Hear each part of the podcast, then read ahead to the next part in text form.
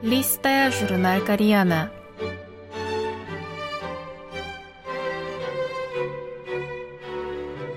Дорогие радиослушатели, в эфире «Листая журнал Кориана».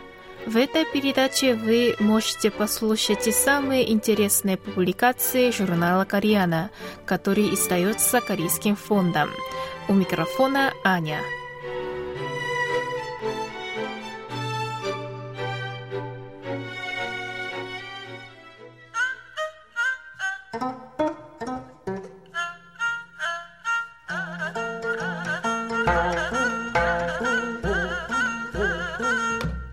Шрифты как отражение эпохи.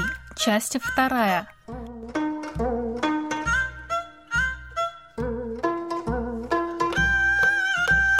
Дворцовый стиль. Чем чаще использовался хангыль, тем больше появлялось аутентичных для него стилей письма. Стиль, используемый женщинами при дворце, получил название кунче, то есть дворцовый стиль. А так как данный стиль можно было часто увидеть в письмах, его также называют соканте, то есть эпистолярный стиль. Дворцовый стиль полностью сформировался в поздний период Чусон и продолжает использоваться до наших дней. В печатном виде этот стиль выглядит аккуратно, тогда как в рукописном варианте он обретает текучесть и даже декоративность. Гласные формируют физические колонны слога, согласные же в подслоге определяют его ширину. Соединенные вместе они образуют широкие или узкие ряды слогов, функционирующих подобно разновысоким строчным литерам в латинских шрифтах.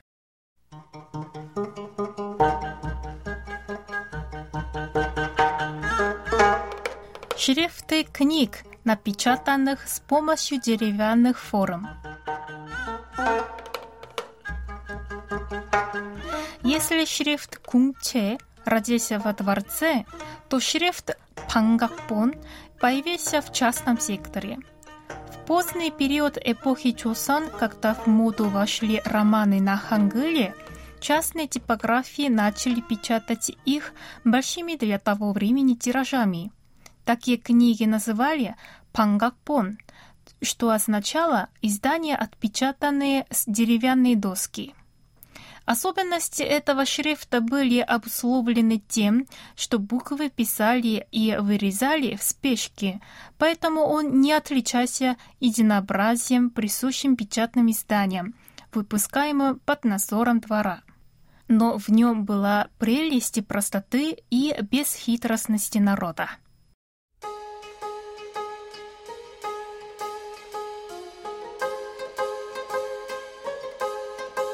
Современные шрифты.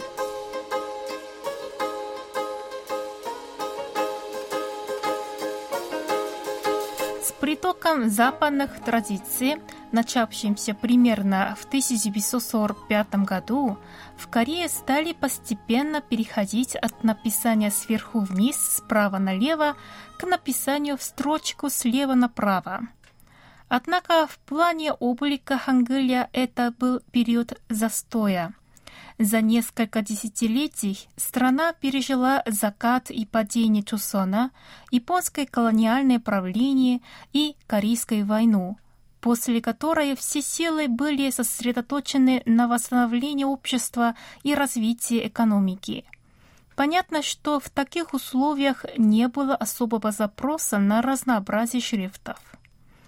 Тем не менее, в процессе перехода от вертикального письма к письму в строчку стали появляться новые формы хангыля, в частности шрифты в которых отошли от вписывания слога в квадрат. Написанные в строчку буквы хангыля, не скованного квадратными рамками, создавали жизнерадостный ритм, вызывая ассоциацию с детьми, прыгающими под веселую мелодию. После 1990-х годов, когда экономика до некоторой степени стабилизировалась и общество стало стремиться к культурному разнообразию, начали заметно меняться и шрифты хангыля. В области визуальной культуры Корея все еще пыталась догнать Запад.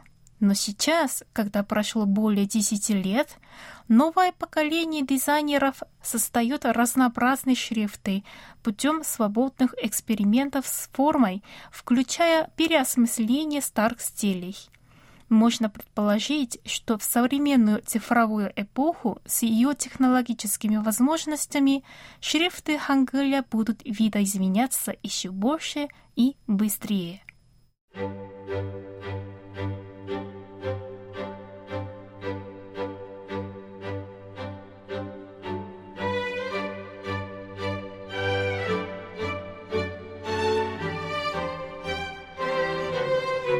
Ну, на этом я прощаюсь с вами. Желаю вам хорошего настроения и до следующей встречи.